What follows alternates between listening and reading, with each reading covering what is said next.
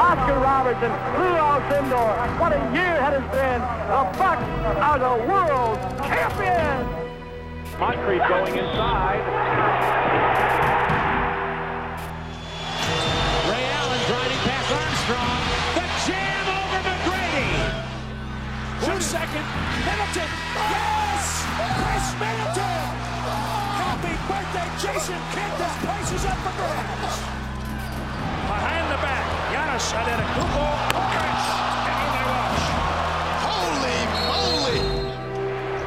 Dudley up top open. It's got a clean catch. Oh! Milwaukee wins it. play basketball and win.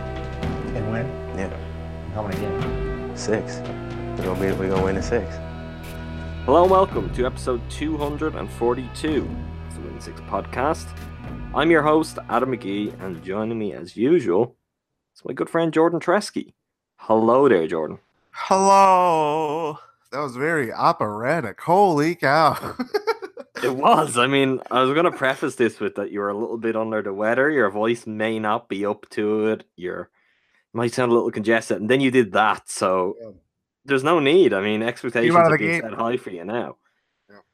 As promised, we are here to talk some Bucks history. Really, um, I mean, there's a mixture of events that are happening in the coming days and events that happened a long time ago on the agenda for this podcast as we flagged up the end of the last episode, and as any of you who read our work on Behind the Buck Pass will likely be very well aware by now, um, September is Bucks History Month for us. Um, it's the third year in a row Behind the Buck Pass. We've run that. Last year, we did some corresponding history podcasts to go with that, and we're going to do the same this year. So, this episode is going to be very much focused on what our team on site is this week, and that is the Hall of Fame this is Hall of Fame induction week. There are three figures with ties to the Bucks. I only see one. I don't know about you. Well, we'll get to them later. Um, who will take their place in the halls of Springfield this week? But overall, the franchise has a very, very, very weird history with the Hall of Fame, which I mean stands in line with the Bucks' relationship with a lot of different things with the Bucks themselves. It's pretty strange, right? Yes. Yes. Sorry. Yeah. It's okay. I was just checking that I wasn't imagining its strangeness. In total, there are 13 Hall of Famers with ties to the Bucks. That is a little bit generous because it does include, say, K.C. Jones, who I believe was an assistant for one year with the Bucks, although no one really associates him with that. They associate him with all of the championships he won with the Celtics as a player and a coach.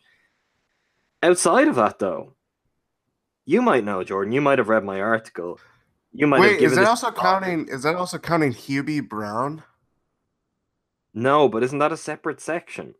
The broadcast section is different. I'm Was talking. he? Oh. Wait. what? Is he oh, is he? No, maybe you're right on that. I'm I'm on the Hall of Fame website saying that, so it's their mistake. as a if not- contributor to what? I, I'm reading Wikipedia, which is you know basic. That's not the contributor. Isn't the coaching one? Yeah, okay. So that's broadcasting. It's it's broadcasting and coaching. So it's a separate thing. Stop trying to throw this off, Jordan. So we've got It's all right. 13 guys, right? As I touched on when I wrote about this, if you're to ask a Bucks fan to name all 13, I think they'd come up short pretty quickly. You'd get Kareem, right? hmm How far are you going to get beyond that? Big O. Yeah. Yeah, now I'm guessing you Nelson. you've seen most of these. Right. Nelson is an obvious one. And with a bit of thought, I would guess Payton? most serious Bucks fans would get Wayne Embry. Payton, that you just mentioned, falls in line with what really is the Bucks' interesting history. Otherwise, like anytime Gary Payton comes up, you know something interesting is in store. Really, the collection of players otherwise who have Bucks ties in the Hall of Fame are made up of players who almost universally spent one year in Milwaukee at the end of their career, as in the very last stop. You have a couple of exceptions to that. Moses Malone spent two years at 36 and 37, and he did play for another couple of years after that. Uh, Gary Payton is an exception because it may have been the end of his career in Milwaukee, but he decided against that and he left for Los Angeles. And the only other exception is Alex English, who spent two years at the start of his career in Milwaukee before being traded away and probably becoming the best scorer of the 80s. I think he did score more Mm. points than any other player in the 80s. So it's not Mm. even all that up for debate. They could have done with that guy. That's a story for another day. That's quite a nugget there you got, Adam. yeah. Sorry about that if I, you know, brought the tone up a little bit, made people feel a little bit better. what we're getting to here, though, among guys like Guy Rodgers, who was literally a guy, um, Dave Cowens, Tiny Archibald, Adrian Dantley, um, who am I forgetting? oh, uh, Bob Lanier is the only other one I forgot, which people might have got because he is one of the eight guys whose jersey has been retired, his number's been retired by the Bucks. Although he very much fits this bill too, as outside of Kareem, outside of Kareem, um, it's fair to say the players in the Hall of Fame all spent their prime years playing elsewhere rather than the Bucks. That is weird. It is depressing. And I mean, it's also something that should be rectified. You wrote about some of the Bucks players who haven't managed to get in yet, and it's ridiculous. It really is. Mean, when first and foremost, obviously, when Sidney Moncrief isn't in, like what kind of basketball Hall of Fame is it without Sidney Moncrief? Then you've got Bob Dandridge, who his resume holds up and is far superior to a lot of guys who are in there. Um, Marques Johnson definitely has a strong case, although the Bucks have some way to go in honoring him uh, properly themselves. You had Jack Sikma too, and I, I think you could probably there probably are cases, not necessarily the strongest cases, but in looking around at some of the other players that have got in over the years, there are other players who played for the Bucks that probably you know could have gotten in. And of course, all this is interesting because this week Ray Allen will enter the Hall of Fame, and in my opinion, he'll join Kareem as only the second former Buck who kind of spent prime years in Milwaukee and ended up in the Hall of Fame. Like the Bucks have been, I know it doesn't feel like it lately, right? The Bucks have been a very, very good franchise throughout their history. They've been pretty successful. Sure, there's only one championship, but they've very regularly, or at least they they were very regularly, a contender in the Eastern Conference, Western Conference before that. Uh, perennial kind of top team that you'd expect to find as the playoffs get to the kind of their business end. And yet there's this significant gap really in terms of representation or just a weird collection of players. Like Oscar is Oscar's another player who obviously, I mean, the crowning achievement, uh, maybe debatable. The thing that sealed his legacy anyway was achieved in Milwaukee. But his best years did come in Cincinnati. What do you make of this weird mix? And is it just very Bucks? Is it very representative of how the rest of the basketball world looks on the Bucks? How the Bucks can be overlooked? Is it in line with all of that, or is this just something really stranger? Does this just reflect on professional sports Hall of Fames generally? Which I mean, I'm, the basketball one is actually one of the, Yeah, the better basketball one ones. is- the, it's kind of the worst one in that Really? sense because yeah because the standards for it, it's it's basketball hall of fame. It's a very general generic there's a lot of ways that people can be honored. That's why like in the case of marques johnson you could say you could look at him okay like he had seven really great seasons with the bucks tailed off because of injury and other stuff happening with his career when he when he left milwaukee. But you can consider his college car- career, and that was very sterling in its own right. So it's a very Well, general way of looking at it. contributor now as well because he's now also got an Emmy for for basketball broadcasting. So like his overall, but what's wrong with that? I don't, I don't see the problem with that. I mean, I don't think it's the problem, but it's a weird. If you're gonna hold those or bring in those standards when evaluating someone's case, because there are a lot of guys that probably are really good college players that maybe may not have the greatest NBA uh, careers, but they still had an impact on the game. Like Sidney Moncrief is like probably the shining example of a guy like the biggest Hall of Fame snub currently. Maybe him or Chris Webber, where you can kind of look at like they their peaks weren't that long, but what they did was kind of evident. You could see like the the traces of their game still in how players play today. So it's just a weird kind of amorphous and I think they're the only Hall of Fame from what I gather. Maybe the NFL. I, am not sure about their kind of like critique, but I think like the the kind of like the voting board or committees or whatever.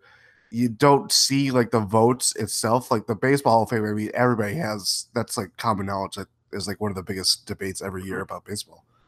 But ba- basketball, it's really just kind of this shadowy process um, that just you don't it happens and it happens and you're just like oh like the, you, like we have like these same circular uh arguments or debates again. It's like why isn't chris webber in the hall of fame? Why isn't Sidney Moncrief for the hall of fame? Why isn't well, webber webber will likely get in and likely Yeah. get in soon. But what happens and i think this is the bigger problem like the the 13 people who are with Bucks connections in there i mean there isn't one of them who doesn't belong in the hall of fame. They're all deserved. Just from a Bucks' perspective when we look at it it's like okay yeah.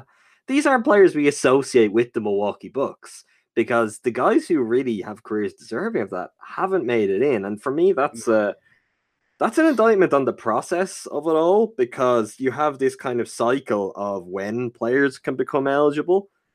And that forces waves true. Like there's no reason why Sidney Moncrief shouldn't have been in for a long time but say a year like this one comes along uh, the new inductees aren't necessarily all more deserving than him but they're in because it's their turn. Oh, it's the first ballot, they're eligible, they go in. You know, if you don't get in first ballot, if you don't get in in your second year round, then it starts to kind of freeze you out. And there's something really illogical about that. There probably should just be a wider view of, okay, we've got some wrongs to correct here. And I mean, they generally get round to them eventually, but as I think in conversations over the years, as you've frequently brought up on this, sadly it's often too late. They often wait until someone has passed and there's this great outpouring of love and support for them, whether it's a player, a coach, an executive. And rather than that player, that person getting the moment they had earned for their career where they get to stand up and thank everyone and be honored like that, it's a family member who gets to do that, which it doesn't cheapen it. They're still in the Hall of Fame forever. But you know, there's likely been a mistake in the process if, you know, particularly we're professional athletes in a lot of cases, if you retire in your 30s and you live a long and healthy life and then you end up being honored after your death, what happened for all the time in between that? So there's a really weird kind of I, I think it's broken the way they assess it.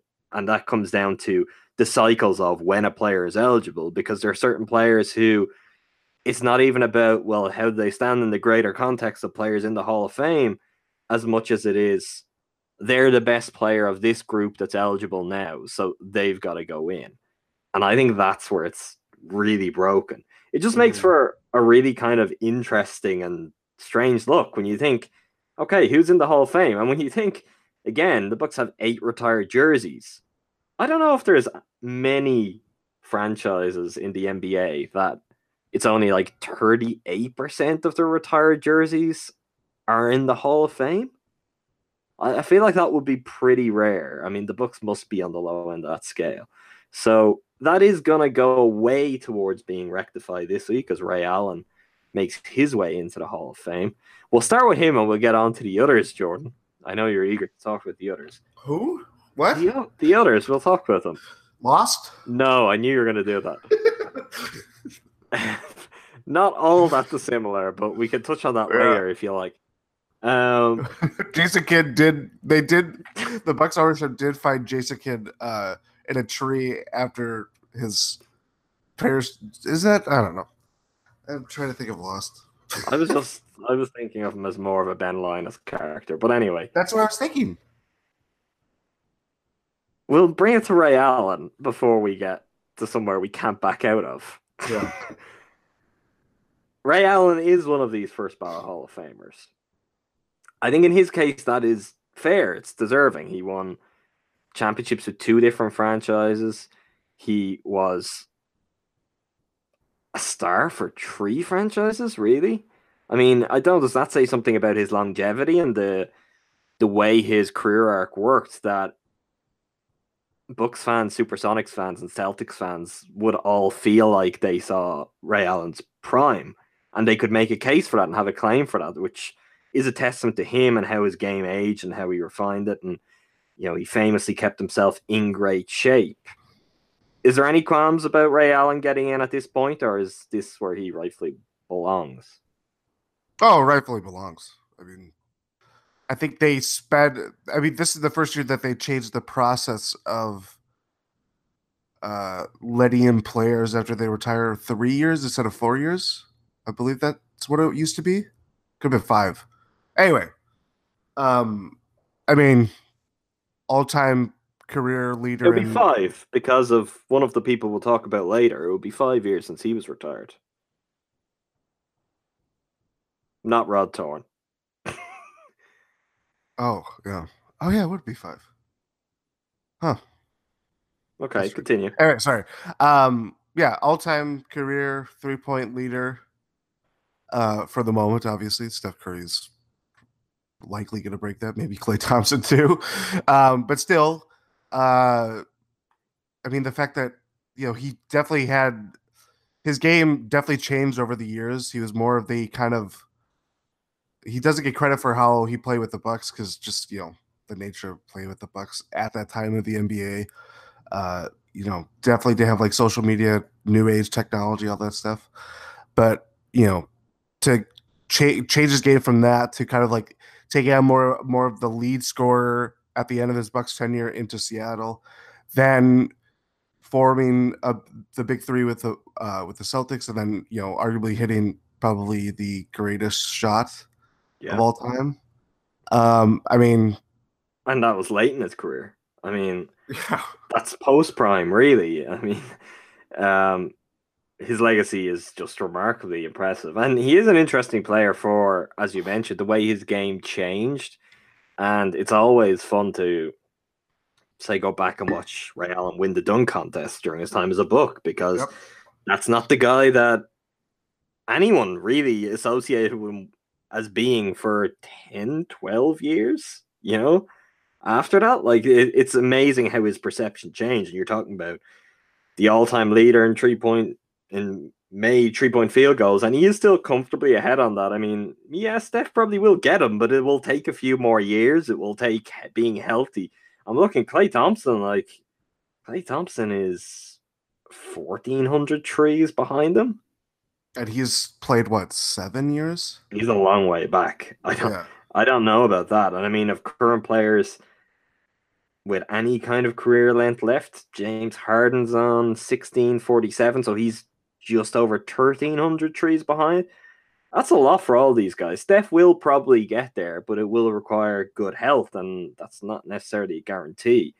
But to be that guy and to have that as when he goes into the Hall of Fame, what he's known as, and yet to have been a very different player starting his career and no less effective, able to score in bunches, able to make all star appearances, that is really, really impressive.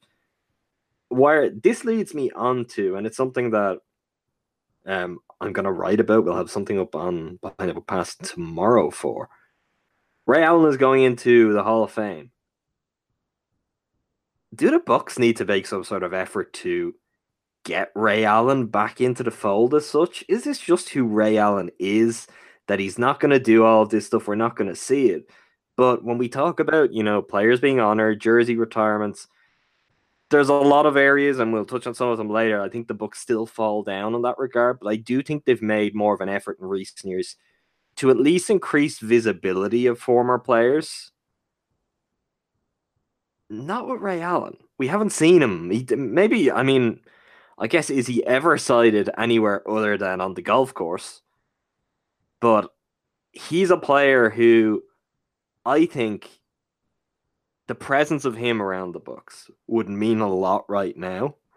Um, it would mean a lot because of one, that was the last great team the Bucks had. He was one of the stars of it. And for that reason, it's a team that has more immediacy. And for a lot of people who go to games, you know, that is their memories. They not everyone at Bucks games can remember the heydays of the 70s and 80s. And they're left with a lot of grim stuff. And the brief period where Ray Allen, Glenn Robinson, Sam Cassell were able to elevate the Bucks beyond that. I think there has to be some sort of effort there. Now, whether he wants it or not, obviously that's on him. And for someone who I never, as a player, I never found him to be overly media shy. He, he wasn't like the most flamboyant character by any stretch of the imagination, but I didn't think he was like, I didn't think of him as Tim Duncan, for example, right? Mm, yeah, yeah. And yet in retirement, all's quiet on the Ray Allen front a couple of questions here then. First of all, should the Bucks be should the Bucks be looking to involve Ray Allen and remind the fans of those teams a little bit more? And secondly, is Ray Allen the kind of player who, you know, behind Marques Johnson, retiring jersey should be looked at, should be considered? I know there's a a very complicated reason or what am I saying? A not so complicated reason. A very large man who now wears the number 34, who may make that a little bit more confusing. Um, Terry Cummings should also have a place in that conversation. But do they need to look into both of those things? I understand it, obviously. And there's no reason why they shouldn't. I mean, just I'm sure. I, I mean, there probably are efforts made uh, that we just uh, obviously have no idea about. Well, But- I, the- the only reason I I'm not 100 percent convinced on that is we could say this is a comment or a byproduct of what recent Bucks teams are. But take any big event. And who are the recent Bucks that get wheeled out? Who are the who are the uh, people that they arena they opening. it, that's an example. And Michael Redd is there. and Michael Redd should be there. And you have Vin Baker there, and you say, yeah, okay. I mean, Vin John Baker, Mack. Vin Baker should be there. Then you have Steve Novak sitting on the end. I mean, I, I do think there is. I know it's not being the most glorious of, say, 20, 25 years for the Bucks, but there were some good times in there. And Mhm. I don't know. Maybe this is something that no one else cares about, no one else would ever care about. But I'm quite interested in this. The reason we do this history month every year and we have these kind of conversations is um I certainly do. I feel like you're on the same page as me generally on this. We find the history of the franchise to be kind of important. Uh, it's important that people are somewhat aware of it. It informs who the Bucks are, who the Bucks hopefully could be at some time. If you dive into Bucks history, you can get a handle on oh hey the Bucks weren't always the you know never trust the Bucks Bucks.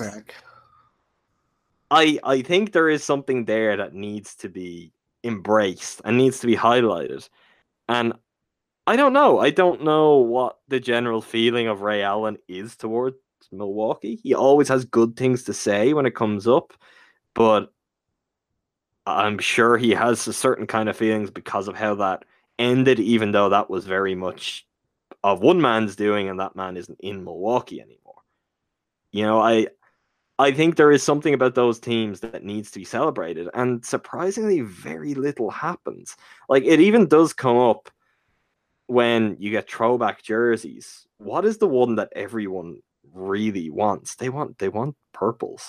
You know, they want they want something that either goes back to that 2001 team or goes just a little bit before that, the one that they very briefly had when Brandon Jennings was on the team as a throwback.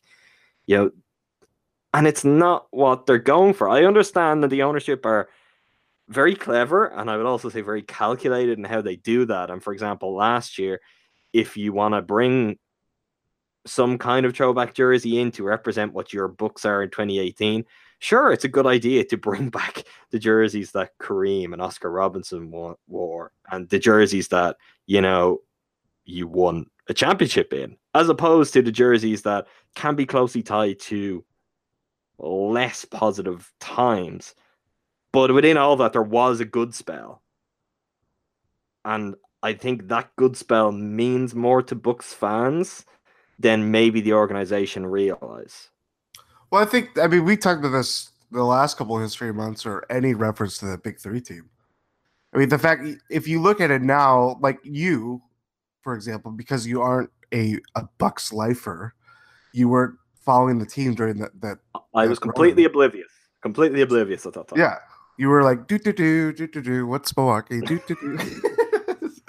anyway, um, you've brought up the fact that it's like it's literally just one season, it, eh, but we kind of look at it this kind of like incredible, just sudden rise of.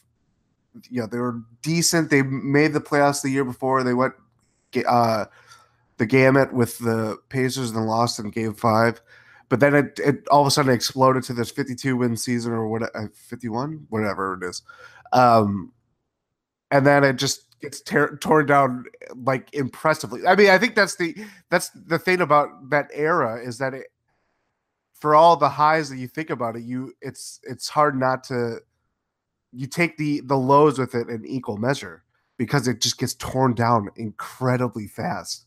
It's not even a season. They were they had like 42 wins and everything just crumbles. So I think it's one of those the build, things. the build up to it was there. It was pretty quick, but it was there. I mean, sure, it was one season of the actual success, but there were there were kind of signs of okay, project in the works, things building, and now here we are. It was it wasn't a completely out of the blue, you know. Ray Allen was developing and becoming one of the league's best players. Glenn Robinson was developing and becoming one of the league's best players the Bucks had clearly found something under George Karl. It wasn't a really deliberate, lengthy building process. And maybe, you know, maybe part of the problem was it happened too fast and everybody got in their own head about it and whatever happened happened. I mean, part of why I I think that team now I find that team now more interesting than I did a couple of years ago. More than when I really got to know that team. I went back and watched games from that playoff run and the reason I find it interesting now is because this team could be that team. Mm. And that's why I think it matters. And you don't want it to finish like that team. But if you look at the last 12 months, the last 18 months, and the I don't know, there's a lot of elements in terms of the fan base being rejuvenated by, oh hey, look, we've got something here. After after years of not having anything, we've got something. When you look at a young player who has really hit a new level. And I mean, I think it's fair to say Giannis is currently at a level beyond even what Ray Allen was at at that point. But to say, okay, we've got this leading star now. The talk of big trees. How often do we talk about the Bucks in terms of a big tree? Whether that was at one point Giannis, Khris, and gonna be Jabari, whether it's now Giannis, Khris, and Bledsoe. I mean, combinations like that, they there there are real similarities for me between these two teams. And I, I, think if you just imagine opening night, home opener against the Pacers, what if you had Ray Allen, you big dog? Sam Cassell might be tough because I think he still got a job somewhere. What if they were on the bench? Not on the bench. What if they were courtside? What if home opener, new arena, you can introduce them? I mean, it's not the same in a very unbiased, logical way as being here's Kareem Abdul Jabbar, here's Oscar Robertson. It's not that. But I think there's a lot of people in the building who it might actually mean more for. And part of that is that, you know, that team is closer to the present. They're more of the age group of a large section of the fan base. You know, you've got a bigger percentage of people who will remember watching that group than the older teams.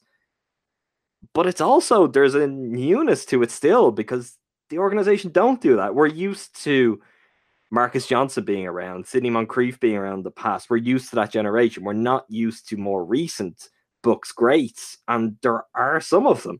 I know there aren't many, but there are some of them. I mean, OJ Mayo got a retire or a, a nice. I don't know. I mean, I just think it's one of those. It's a strange thing because it's it's just it's it was a flash in the pan. It's not even just Ray Allen. I mean, we haven't. I don't think there's ever really been a mention of Glenn Robinson or any kind of like appearance with him. Maybe that's on his end too. It just No, it just speaks. Our, our friend uh, David Dunn twenty one, occasional tweeter, and he wrote a great piece for us. I don't know if that was last year, it might have been the year before now for? History Month. I think it was two years ago on Glenn Robinson and why he's kind of underappreciated and how that kind of perfectly fit the mold of who he was as a person, who he was as a player. But you're right, it goes beyond Ray Allen, it goes to Glenn Robinson too.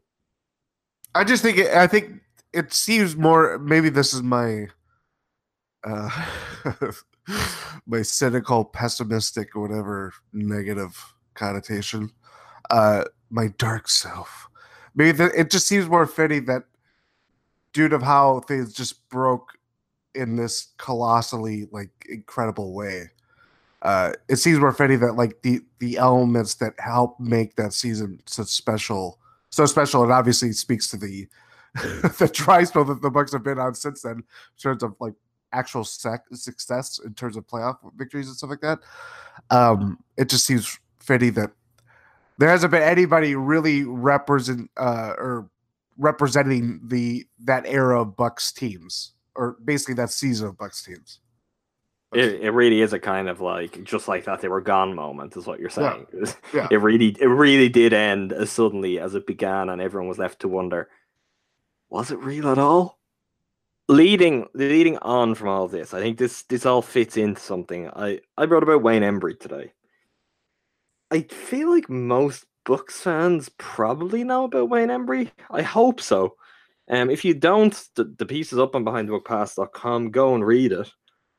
Wayne Embry was, I think it's fair to say, the greatest GM in franchise history. Um, he came in shortly after his playing career. I mean, he was on the Bucks' first roster. They picked him up through the expansion draft, where he was a five-time All-Star, had just won a championship with the Celtics, and shortly after retiring, he came back to the Bucks, worked his way up through the front office, and then when the general manager left in 1972, he left suddenly to join the Houston Rockets. Ray Patterson, I believe, is his name. Then Wayne Embry stepped up, became the GM. Embry is important for a lot of reasons. Um, basketball wise, he kept things going. You know, he kept the kept the ship afloat. Is that the phrase? I don't know. I'm I'm kind of making up a phrase, but I feel like that one works. Um, for the years he was with the team, he had to deal with Kareem's trade request, and he dealt with it incredibly well. And he then had to find a coach to replace Larry Costello, who had been the only coach in franchise history, and obviously the championship winning coach. So there was a great period of transition, and he managed to kind of get the pieces that kept the Bucks really successful for the next decade or so throughout his time with the team. On top of all of that, he was the first African American executive of a major professional Big Four sports team, making him very much a pioneer. And in the time since he has gone on, he's continued to work in front offices around the league. He worked with the Cavs, where he won Executive of the Year twice. He worked at the Raptors, and indeed still works the Raptors as a consultant. So, on the whole, I mean, you've got this incredibly impressive career, but a career that started out in a way where he was a real I mean, he was unique. He, he was the only African American in such a role. He was only shortly removed from playing. It was all very new to him, and he made an incredibly high percentage of good decisions, of the decisions that came his way, and they set the Bucks up really, really nicely. So, in writing about Embry, I was kind of not dissimilarly to some of what we've talked about, just talking about how he he goes unrecognized. He's an unsung hero in in the general and the kind of wider discussion of Bucks history. He's the kind of figure that you really feel like should be honored and mentioned a lot more often than he is, but hasn't been.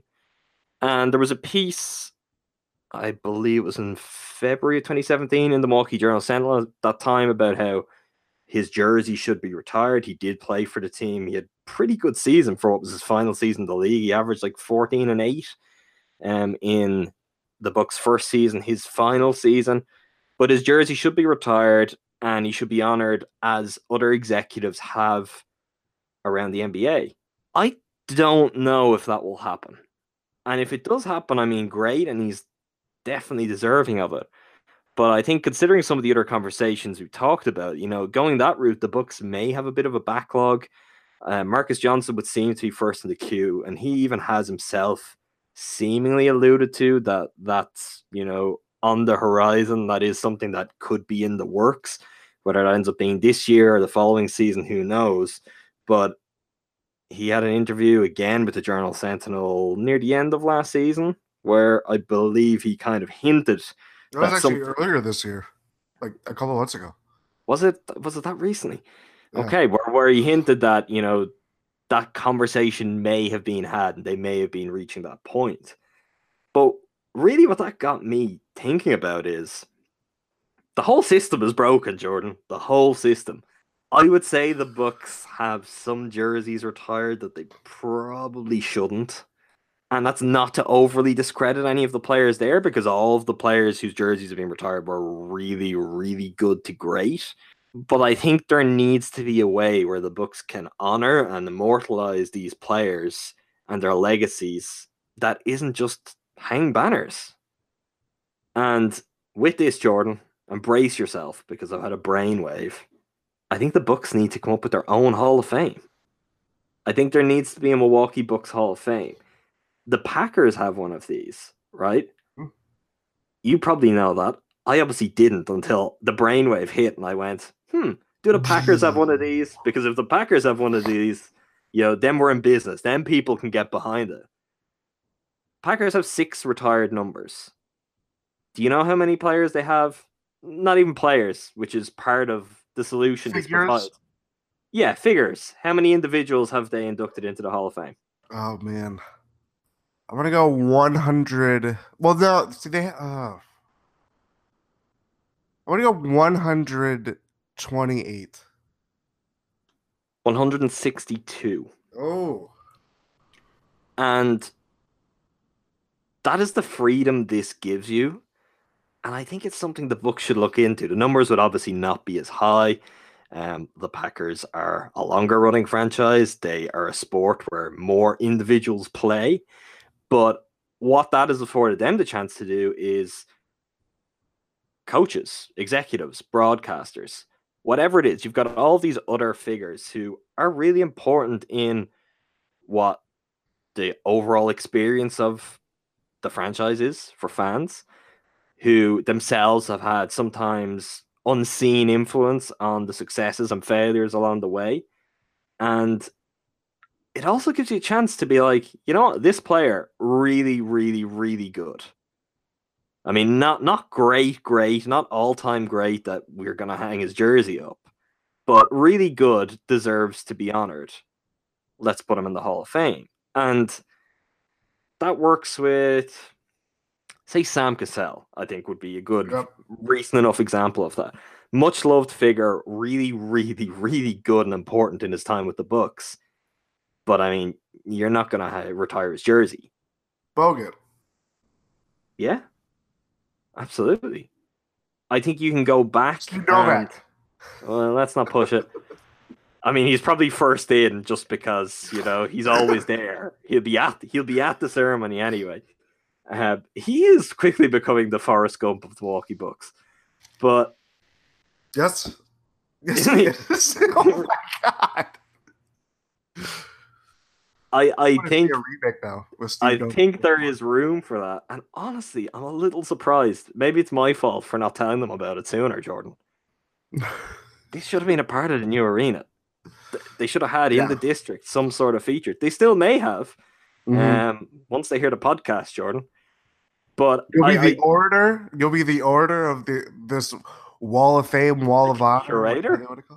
What, what it called? Is that what it? An don't know. orator is a speaker. I mean, it's a public speaker.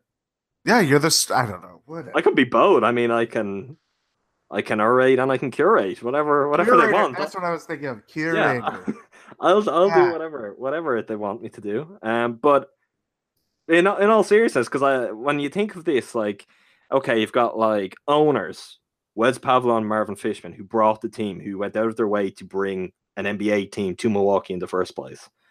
You've got look at look at how Herb Kohl has been celebrated in recent weeks. Okay, obviously we've got Herb Kohl way, and that itself is recognition. But that whole thing kind of highlights the issue because they obviously had to sit down and be like, we need a way to honor Herb Kohl. I mean, I'm not saying what they came up with wasn't a good one, but there are plenty of other people whose influence on the franchise over the years deserves recognition. Um, you could have broadcasters, Eddie Doucette, uh, Paschke, Ted Davis. John Mack. Yeah, Ted Davis. Um, well, yeah, you could. I, I because I put Johnny Mack in my article. And I went, no, Johnny Mack's jersey's retired. He's a player. I mean, he would be in there for He's- whatever reasons. He could get the He's a good contributor. He could get the contributor uh, status. But basically, the, the point at large here is there are so many different people who are significant and should be recognized, and people should have the opportunity to learn more about them. And I think it's an area of the team's history that is, you know, undersold because maybe if the wider fan base had a real sense of so many of these players and the coaches and the different stories and the success that the Bucks have had over the years, maybe you don't have the kind of inferiority complexes that lead to, you know, I'm not saying become like the equivalent to Lakers fans and their obsession with excellence, Jordan. But I I think it, there's kind of a win-win here for everyone. I think it's good for the organization. It keeps your legends closer so that you know when you need an extra person to sit on the stage, you can maybe get someone who isn't Steve Novak. Yeah, I mean, I I'm all in favor for this idea. I wonder how many. Uh, see, that's the thing. It's it's a very. See, we're comparing it to the NFL. They have you know Packers Hall of Fame. The Brewers have a Wall of Honor and a Walk of Fame or something like that kind of thing. Um, but those sports, obviously, there's more players, and then they have more of an imprint. Uh, all this stuff. I wonder how many NBA teams have like a a wall of honor. I don't know. I because when I thought of this, like ones that instantly, I know You the don't hear it much. I know like the Broncos have a they have a ring of fame. I think it's called. Yeah. like it it is a common thing in the NFL. It's a common thing. Well, I don't know. I won't speak on whether it's common in baseball. You you'd have a better idea than I would. Um, but it seems like something very logical to do. I mean, if other teams aren't doing it, I don't. I mean, that's maybe all the more reason why the Bucks should do it. I think there's a lot kind of. It's an interesting time right now in the Bucks history with all the change and with with all of the work that this ownership group have put into the rehabilitation of the Bucks' image and the change of perception and results on the court are trending the right way to change that and hopefully that's only going to get even better but I, I do think there's still ways that this can be improved that this can be worked on in a way that involves the community more and creates a greater sense of what are the Bucks who are the Bucks why should people care about the Bucks and you know there there are other small market franchises around the league who it's safe to say have a more rabid fan base who are those organizations are maybe more in tune with their history. Take for example the Utah Jazz come to mind as a an organization and a fan base who are very much in touch with their history. They're maybe desperately clinging to Stockton and Malone in some ways, Yeah. but but that's okay. I mean that if that works in energizing the fan base and giving the team a real identity, I mean that's something that's still free agents who end up in Utah and they're not necessarily the biggest free agents, but the players who do, they will talk about, oh, I have memories of Stockton and Malone, and I have memories of this. I mean, there's no reason why the Bucks can't have their own versions of that. I mean, we're very much at a stage where there will be players who should be able to say, oh, yeah, I remember watching the Big Tree Bucks growing up, and when Ray Allen hit this shot, when Glenn Robinson hit this game. You know, I, I think it is something that would be worthwhile, would be really interesting. I think it would be a lot of fun. I think people would be really interested in the kind of the initial process of that and how they go about it. You're right, how they'd actually do it. I mean, they could just do a Hall of Fame. They may come up with some more innovative way, basically a different shape or a different kind of structure to house it in. Is really what we're antler? talking about here. Put it on like this antler. I don't know. You But- a of antler. Put it next to the Panorama Club. It's a club. I I think it's I think I've come up with a great idea. I'm not going to be bashful at all, Jordan. It's a great idea. Bucks, uh, hit me up if you want to talk about me curating and orating, according to Jordan. All events at the kind new, of rating. at the new Bucks Hall of Fame. All right, Jordan, we've got to move on to this week Hall of Fame happenings. We've already talked a little bit about Ray Allen. Friday, the day will come. Ray Allen will be a Hall of Famer. So what? what- I mean, that's all who's getting inducted, right? That's also getting inducted.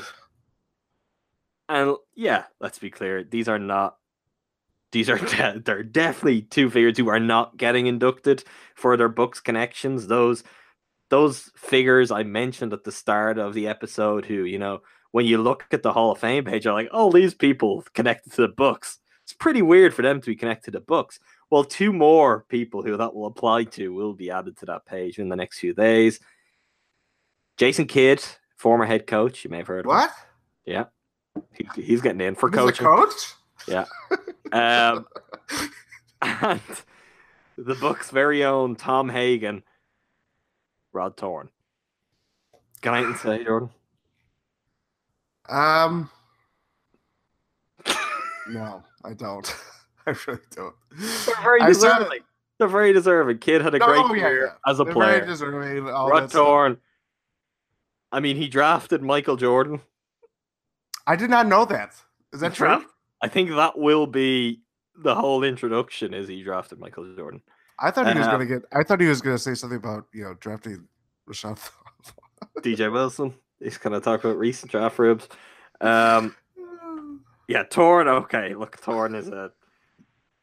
I don't know what way to put it. An interesting figure yeah, within the the greater Bucks hierarchy Made- at the made a cameo in Mission Impossible Fallout, of course. I I shouldn't have let us here because Jordan's not gonna say a whole lot. We will also have coverage of Rod Thorn and Jason Kidd's Hall of Fame speeches. I mean, the Kidd one is interesting, just from the point of view of He's this is basically his first public appearance, at least in a basketball sense, Yep. since being fired. I mean, he has had some comments that he has relayed via text message mostly, but not and the the hardback piece. yes, and the Herbeck piece, but not where we actually get to, you know, have the full experience once again of hearing Jason Kidd say these words, seeing him say these words. I mean, we could have all sorts of prop bets on this. Will he will he have mints on stage with him for his speech? Oh my god. I mean, I don't think you know, there probably will be some book stuff at some point because he's gonna have media availability. It's the first time a wider basketball media are gonna have a chance to speak to Jason Kidd. So I, I would expect some comments, some details on the end of his Bucks' tenure to emerge again in the next few days. Um, but it will it will be somewhat interesting as his first major appearance since being fired as Milwaukee's coach. There is a quote. Uh, Ohm Youngmisuk had a piece on Jason Kidd yesterday, uh, Monday, I should say. Um, it was something uh, basically about his playing career. There was a quote because I was kind of just seeing if there was any Bucks comments. I did the same. Control left that, and I found a paragraph that was just saying something like, it was talking about like his drive and how it kind of boiled over to this reputation that he was not a, uh, he was a coach killer or something like that, whatever it was, and he, oh, it was like the perfect Jason Kidd quotes of like spin of like. I didn't maybe or I can't, I had to read it in front of me and I should probably have brought that up, but it was just like, oh yeah, that's I recognize this right away. Jordan, I mean, we we all lived with the Jason Kidd experience for quite some time. You know, we there are certain things that only he can manage. The one thing I will say is, it is kind of fitting that him and Rod. Here, I got I got it. Sorry, sorry. Go on, I was going to say just that it is fitting that him and Rod Thorn are going into the Oh, ball yeah, together was- yeah. because in all sorts of weird and wonderful ways, their careers have been kind of inextricably tied. Yeah. Come on, let's hear it. Uh, I think that reputation is mistaken for wanting to win. Kidd explains some of of some of his past relationships with coaches. Quote, understanding what it takes to win and being a player in that moment, emotions are high, and my intent was to help my team win. But sometimes that is taken the wrong way. that was a very evil laugh. But yeah. When he talks about managing relationships with coaches, is he speaking about his relationship with himself? Is he is he really has he become self-aware, Jordan? That's that, that's the question here. I don't think so. No, it's unlikely. Okay, we've we're gonna move on to the mailbag. We've got a few questions that we missed. Um, we sent out a very impromptu mailbag last week, so we had finished recording, and the questions kept flooding in. So we're not gonna let your questions go to waste. We're gonna answer them for you. The first one from Brennan underscore Olin. Did Jordan Treske go to the block party? If so, what was his favorite feature of Fiserv Forum? Uh, was well covered last week that Jordan did go to the block party. What was your favorite feature, though? I don't know if you ever pinpointed it exactly. I think the mo the thing I gloat about the most, and I can't get out of my head, is that deer. I like the deer thing with the basketballs. You Uh, also the Panorama Club you were very fond of. Well, I thought it was it was one of those things because you know when you're reading all this stuff, you just like kind of at a certain just point noise, right? You just yeah, Yeah. sure. just uh, digest it, and then you're just like, okay, I'll see it eventually. And you're thinking like, okay, it's Panorama Club. It's at the top of the arena. I don't like heights. I'm scared of escalators. Really? And yeah, I'm not an escalator guy. I get locked kneed. My knees get locked. Wow. I feel like we need to just explore this instead. No, no, no. I should have How said are you that. with No. elevators? Elevators are fine. That, Elevators are now fine. that just doesn't make sense to me. I take an escalator over an elevator. The escalator. Well, it's also. Anyway, we've gone down a road that I didn't want to go down. Eh, But the deer. I'm talking about. The, wait, no, what was I talking about? Oh, the Panorama Club. I mean, talk about the deer as well if you want. Whatever, whatever gets you off your fear of escalators, Jordan. Yeah. Uh, but the Panorama Club, it's one of those things. It's at the top of the arena. It's not. You just don't really think about it, but it it's really nice. It's kind of it's yeah, it's very nice. But the deer, sorry, I like the deer. Go on. I did guide you off the deer. I mean, do you have any advanced analysis on the deer other than you like it? I just think it's a good sculpture. It's, it has the texture. It looks cool. It's Did a very cool. it? Could you touch it? I didn't touch it, but you could tell like the basketballs and how like the Yeah. the you know the grip. You know what a basketball feels like, so I mean, in I don't. I've touch it. never watched this sport in all my life. From Atsuka Mint, what's your projected stat line for Brook Lopez this season? I think it's a good question. Um, I go like something like, 13, 4, 1, and 1.7. I was going to go with 12, 6, and 1.5. With that 1.5 being blocks. Was your 1.7 blocks? That was assist, but I should include blocks. I'm gonna go. I actually. Hmm. I'm gonna go 15. 15. lot. It's just one more three than his last. last one. Per game, yeah. On a team with three. actual players that isn't the Lakers. Yeah. Go on. I, I'm not against this idea, but Adam. I'm joking. 15, 5, and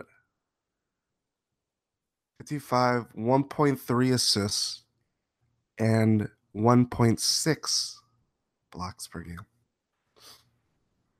15's a lot of points when you've got Giannis and Middleton and Bledsoe and Brogdon and even like Snell and you know keep going. That's a lot of points. How many points are the Bucks going to score this year, Jordan? I mean, I think that's when we have to do our season preview. I think that's a very interesting question. all right. Well, you know, with that carrot left dangling out there for people, we'll leave it there. You know, it might be a little on the crunchy side, maybe a little Yep. bit on the the soggy side. I don't. I, carrots probably go Crunchy soft. and soggy in all the same. Anyway, Uh, from a Chase Craw, fourth best player on the Bucks right now. Well, we uh, this is the thing. Like we get to say talented, best, all this stuff. It's gonna be the person that kind of I don't know. I I can never answer these questions right. I mean, the top three, we know who they are. So Yeah. Giannis, Middleton, Pat Connaughton. I knew you were going to throw one in there.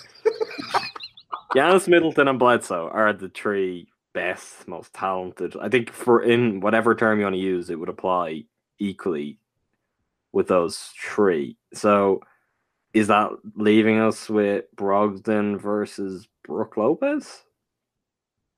I'd say so. Ersan. Don't think so. I that's a that's a really tough question. There's good reason to go either way. I think Lopez obviously has established himself as a certain kind of player and playing up to the ability he has for most of his career. It would seem like he should be the fourth best. Brogdon has shown plenty to suggest he could be that. Um, part of that is going to be tied to then expectations and how both of those players fit, how they perform this season. Like maybe Brook Lopez has a drop off. Maybe Brogdon doesn't quite play as well as we'd like.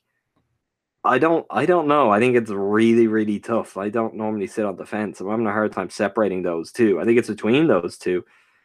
But maybe it's a good thing that they could be interchangeable, meaning that the Bucks have five good players. You know, that's a good start.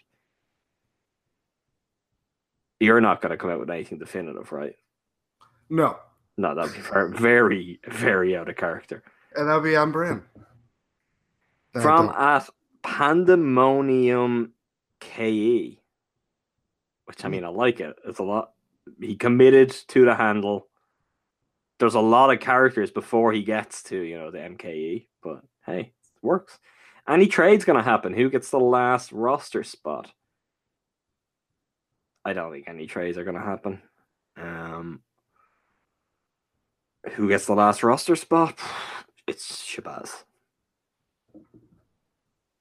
I, I have given this a little bit more thought. I think I'd I'd look to get Shabazz on a contract similar to what Zeller is on, as in that you can Uh, waive him yeah. around that time. And I think the biggest reason I do that is if Trevon Duval had a really good time with the herd, I'd convert that contract and get him tied down.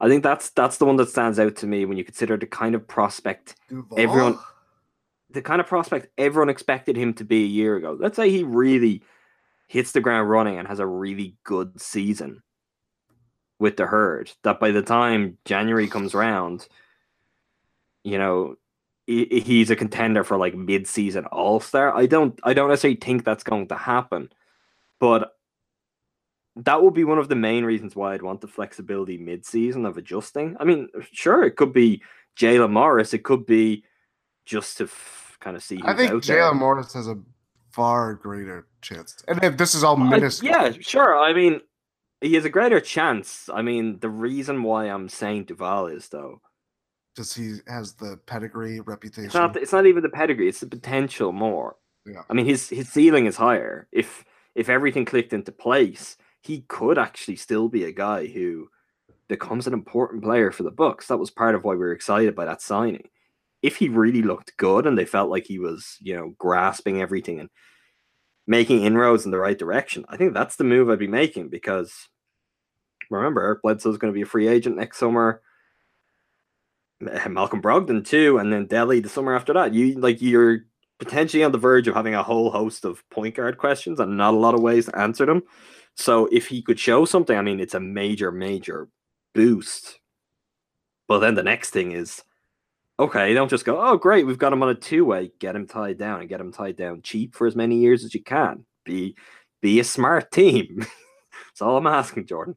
Um, but sure, it may not be him, and that would be asking a lot of him. It could be that Jaylen Morris is doing great and he could come in and offer something like that, or maybe that they have options for someone else. maybe Shabazz is contributing and looking really good, and they want to keep him. Um, whoever it would be, though, I would want that same out that they have at the moment, basically with Zeller. That you know they could take stock of everything if they had a player with the herd on two way or not, or if there was someone else who became available, that they'd have the freedom to say, "Yeah, okay, let's do this. Let's either give someone a ten day or let's sign to a longer term deal." Yeah. Same with uh, Liggins, uh, the non-guarantee thing. I thought you were gonna bring up the fact that Liggins was waived and he's gonna No, swoop, swoop in at the last at the last moment again without coming to training camp. He'll decide at the last minute. Um, from at JW Morledge. If you could bring one Buck player back from the 2010 Fear the Deer squad in the same form and put them on the current team, who would it be? I'm going with my man Carlos Delfino, Del. Tree, which I will say is a very, very good call straight off the bat. Yeah. I'm not used to astute observations like that when we get questions about the Fear the Deer team. Um, no disrespect to anyone, but it's generally, you know, going to be a Brandon Jennings thing then. I don't know. Who would you bring back, Jordan? I mean, this is not even a question. Well, first of all, Ersan is back, so that that question this it's already been answered technically because he was on that team. But mine is uh Jerry Stackhouse, simply for the national anthem. I think I'm going to get you to write about Jerry Stackhouse and the national anthem later. Did we this do month. that already? Did no, we? I don't, I don't think so. I have an idea. I have an idea, a larger idea that that could be a part of, though. So I think you're going to be, Jordan's going to be right about that soon. There are actually a, a lot of. It's not a bad thing. I thought you'd be into it. Um, there there are some really good candidates on that team. Oh yeah, Mbah a Moute. right. That was one I was about to go to, and then the other one is obviously, uh, Bogut would be. Oh, yeah. No, 2010 Bogut still would be very useful for this Bucks team. He was all NBA that year. that was the year he was all NBA. Yeah. Would make pretty big difference. Um average 16 points, 10.2 rebounds. So yeah, that would be helpful. Other than that though, we're getting very quickly into the kind of joke territory that we'd spend way too long in. Primoz Brezec. Roko Ukic. Francisco Elson. Did Royal Ivey actually was he actually on the roster that year? Games played. 18 games, yeah, I guess. All right. Um is that it? Have I got one more? I've got one more, Jordan. From at Bill Canzaneri. Who will be your biggest surprise contributor and non-contributor this year? I think there's going to be more than one on both sides. So Hmm. biggest surprise contributor and biggest surprise non-contributor. I think I've got my surprise contributor. I already have that one. Okay, I'm who's gonna- yours? I want to keep beating this drum till it till the the shell. It's not the shell. It's the skin. There we go. The skin breaks. Pat Connaughton. I'm all aboard Planet Pat. I live on Planet Pat. I'm yeah. I think he's I think he's gonna get more minutes than people realize. I really do. He's tailor made for. He's Taylor Jenkins made for a oh coach oh my god. system. Oh. I think Delly could be a surprise contributor this year. Delly is also really, really well suited to a Bud team. He's going to move the ball. If you need someone to basically orchestrate that ball movement and make sure the team are acting it out, I think he will do that. Um, he is steady in a lot of ways. Not something that Bucks fans will be delighted to hear because, you know, Sure. Um, there have been lots of bad things that have come with Delly. Not a whole lot of good, really, in terms of his production since signing. I think that could change this year. And if he shot the ball a little bit better and he was the kind of active ball mover that Bud and his teams generally kind of turn to, he could kind of hold down a spot in the rotation and be more effective than people would expect, and or at this point probably like. Um, I I think he could be the surprise contributor this year. I mean, if not, it's it's really beyond a disaster at this point. And I mean, even people who didn't like Delly at the time that deal was signed probably wouldn't have imagined it turning out just as bad as it will have if he can't contribute in a meaningful way this year. Mhm. Um, but I, I do think things could turn for him. Non-contributor. Have you got anyone in mind for that? Well, it has to be a surprise, obviously. So DJ Wilson's out. uh, and I say that as a semi DJ Wilson apologist. If Yeah, we're we're we're exist. basically you know as high on DJ Wilson as anyone is. That's not very high, but we have to say like, just don't write him off just yet. Just give it a little more time. They can write out write him off as you please. I'm I'm guessing Donte doesn't count here as well because as a rookie, what can be expected?